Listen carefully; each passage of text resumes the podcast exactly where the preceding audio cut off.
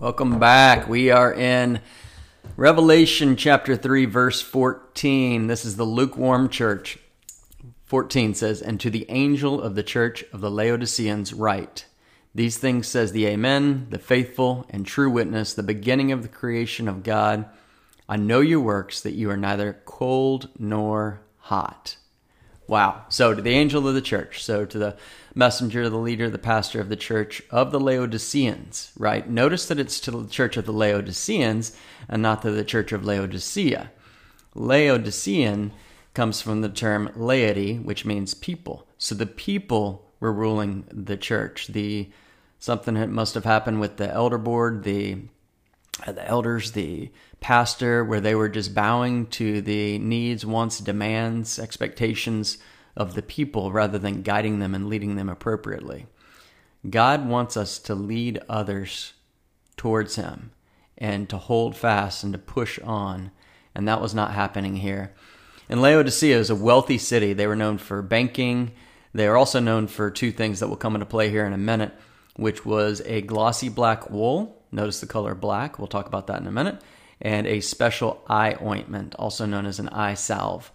It was about six miles from the water source, so they had to pump it in through an aqueduct. And by the time it got to Laodicea, it was lukewarm. So think not hot, not cold, but lukewarm. Almost everybody I know, myself included, this is not everybody, but most people would prefer to either have ice cold water, you get cold water out of the fri- uh, ice box or refrigerator or cooler, or you go and you make yourself a nice hot cup of uh, water, maybe put lemon in it or honey or something like that. But very few people drink lukewarm water. Some do, some enjoy it, um, but it's the exception. And I got to tell you, when I get back from a say a three mile run, I don't want lukewarm water. I want something that's cold. And uh, we'll, we'll get to that more in a minute. Laodicea also had this uh, 30,000 seat amphitheater. That's quite a big amphitheater. Impressive, worldly. People probably idolized it. All sorts of things went on there, events, people looked forward to it, told stories about it, and now it just sits in ruins. And that just reminds me of all the stuff that we see around us in the United States today. We see big buildings, some have our names on it, or not my name, but other people's names on it those are going to go bye bye. They're just going to be uh, dynamited, bulldozed, decay, fall apart. No one's going to remember them. And the same is true of a lot of our sports figures. If you look back to sports figures of the past, you can look at the people of today, Le- LeBron James, Michael Jordan. Oh, they seem so amazing with all their accomplishments, but one day in just a few generations, no one's going to care. No one's going to be able to tell you anything except for maybe one, a few people know a statistic or two on that person, and they'll be completely forgotten. And such is how it goes with worldly things. They come and go and they perish. But we can have eternal life through Christ. Then it says, These things says the Amen. So, Amen, I think of the word as just saying true. You're in agreement uh, saying that something is sure and valid. That's why when you hear a pastor say amen, you say amen. It says, I agree with you. That's true. It's the word of God, it's an agreement with the word of God. Uh, or to be sure is another translation. So uh, a lot of times in prayer, I'll say amen as the prayer is going on. Someone will say, say, God, you're good. And I'll say amen. That says, I agree. Absolutely. That's true. So God is, uh, this is, God's the amen. Jesus is the amen. And then it says, the faithful and true witness. God is faithful. Did you know that God is faithful even when it feels like He may not be, when He may have forgotten you? When you lost that, lose your job, or your income goes down, or someone gets sick, or dies, or COVID, or any of this, do you look around and say, God's not faithful? God is absolutely faithful. He just has a different plan than yours. And because He can see the end, His plan's better than yours. It's better than mine. I can't see it. Just like my plan for my kids is better than what they can see right now. They have a plan to go out and play on a, you know, in the street. Anytime a bowl, we've been playing kickball lately, and they run out in the street, and their plan is just run as fast as they can and get that ball. But my plan is that they look both ways, walk, and make sure they don't get hit by a car. And I can tell you that my plan is much better than their plan. So, how much more great, bad English, sorry about that, how much greater is God's plan than ours? And do we trust in that and the sovereignty? Let's look at 2 Timothy 3:12, which says, "Yes, and all who desire to live godly in Christ Jesus will suffer persecution." He tells us that we're going to suffer. Are you prepared for that? Because it will happen. Are we faithful to God? Are we faithful to our spouse? Are we faithful to our boss, to our employees? If we're walking with Christ, let's be faithful, as faithful as we can. And when we're not, let's repent, ask forgiveness, and build from there and be stronger because of it. It goes on in verse 14 to say, the beginning of the creation of God so some people use this to say, oh, Jesus was a created being. He's not God. There's no such thing as the Trinity. Well, that's not true because Bible is very clear, even though it doesn't use the word Trinity. It is very, very clear, abundantly clear, through verse after verse in the Bible, that God is three persons and one Godhead.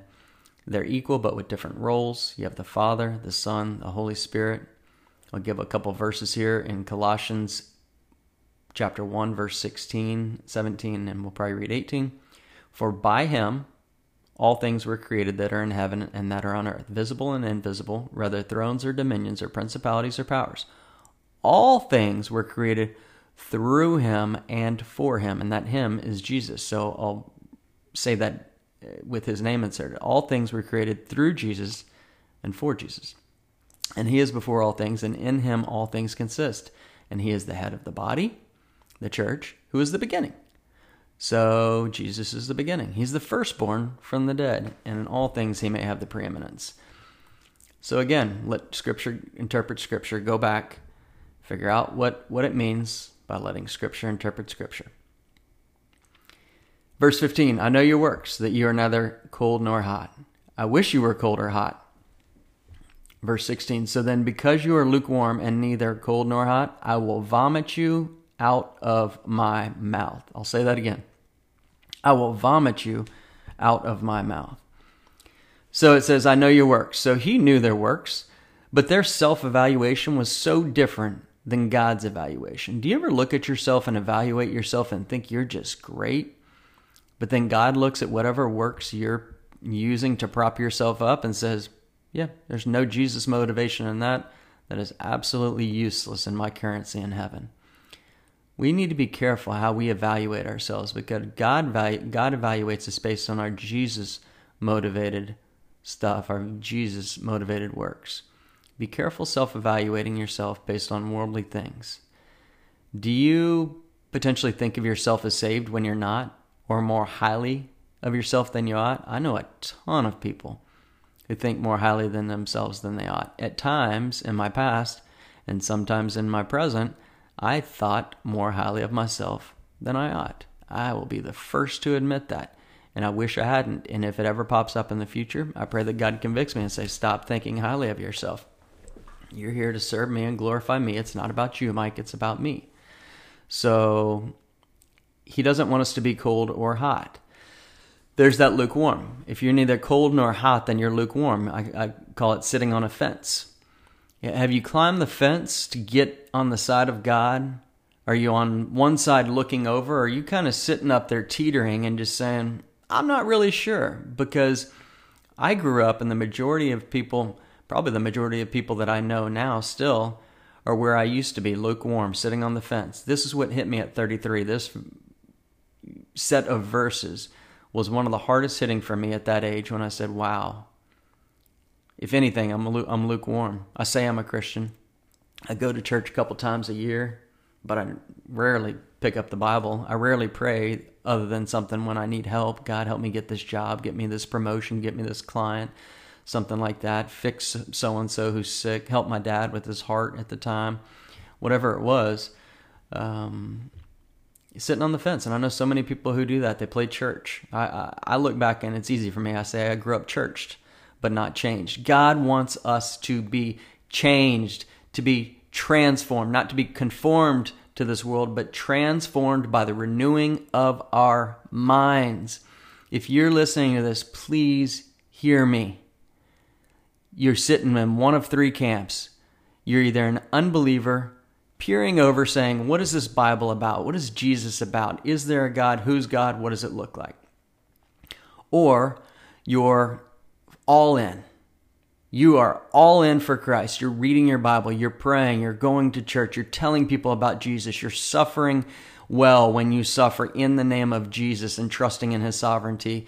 You are willing to be hated by other men because of your beliefs. You're willing for society to say you're nothing and you're wrong because you don't agree with my circumstances and my emotions.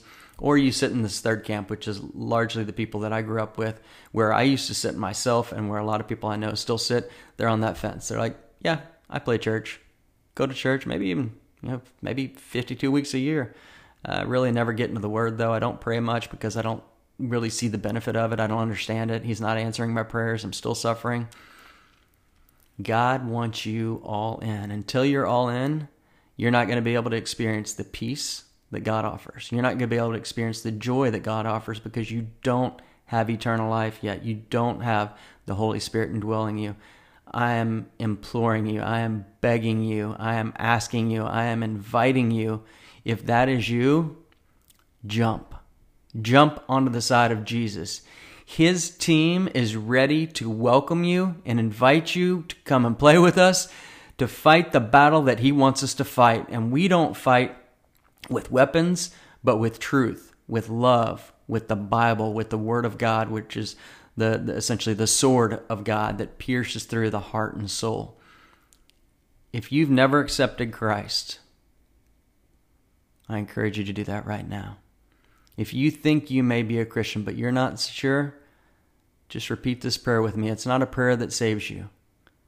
But if you mean what you say and there's similar words or thoughts to this, then I believe you'll be saved.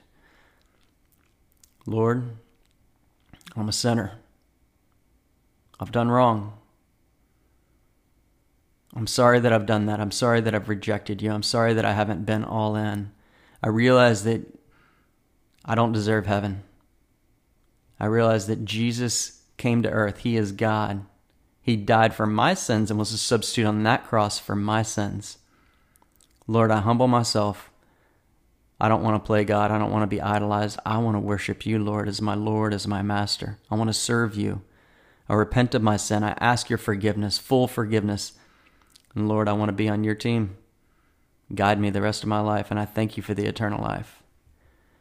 If you say a prayer similar to that in your mind or in your words, and you really mean it and understand that, then I believe you're saved with eternal life. And after that, you're going to be motivated to work for the things of Christ, to tell people about Jesus. You're going to want to open the Bible. You're going to want to pray. You're going to want to go to church, not because it's a have to or a get to, but because it's a want to. Hope you all have a wonderful day. Amen. Thank you so much for listening today. Now it's time to go and make disciples, to be the hands and feet of Jesus, to show people who Jesus is so that we have the right to tell them who Jesus is. I'd encourage you to share this by social media, text, or email with someone who you think could benefit from learning more about the Word of God. Have a blessed day.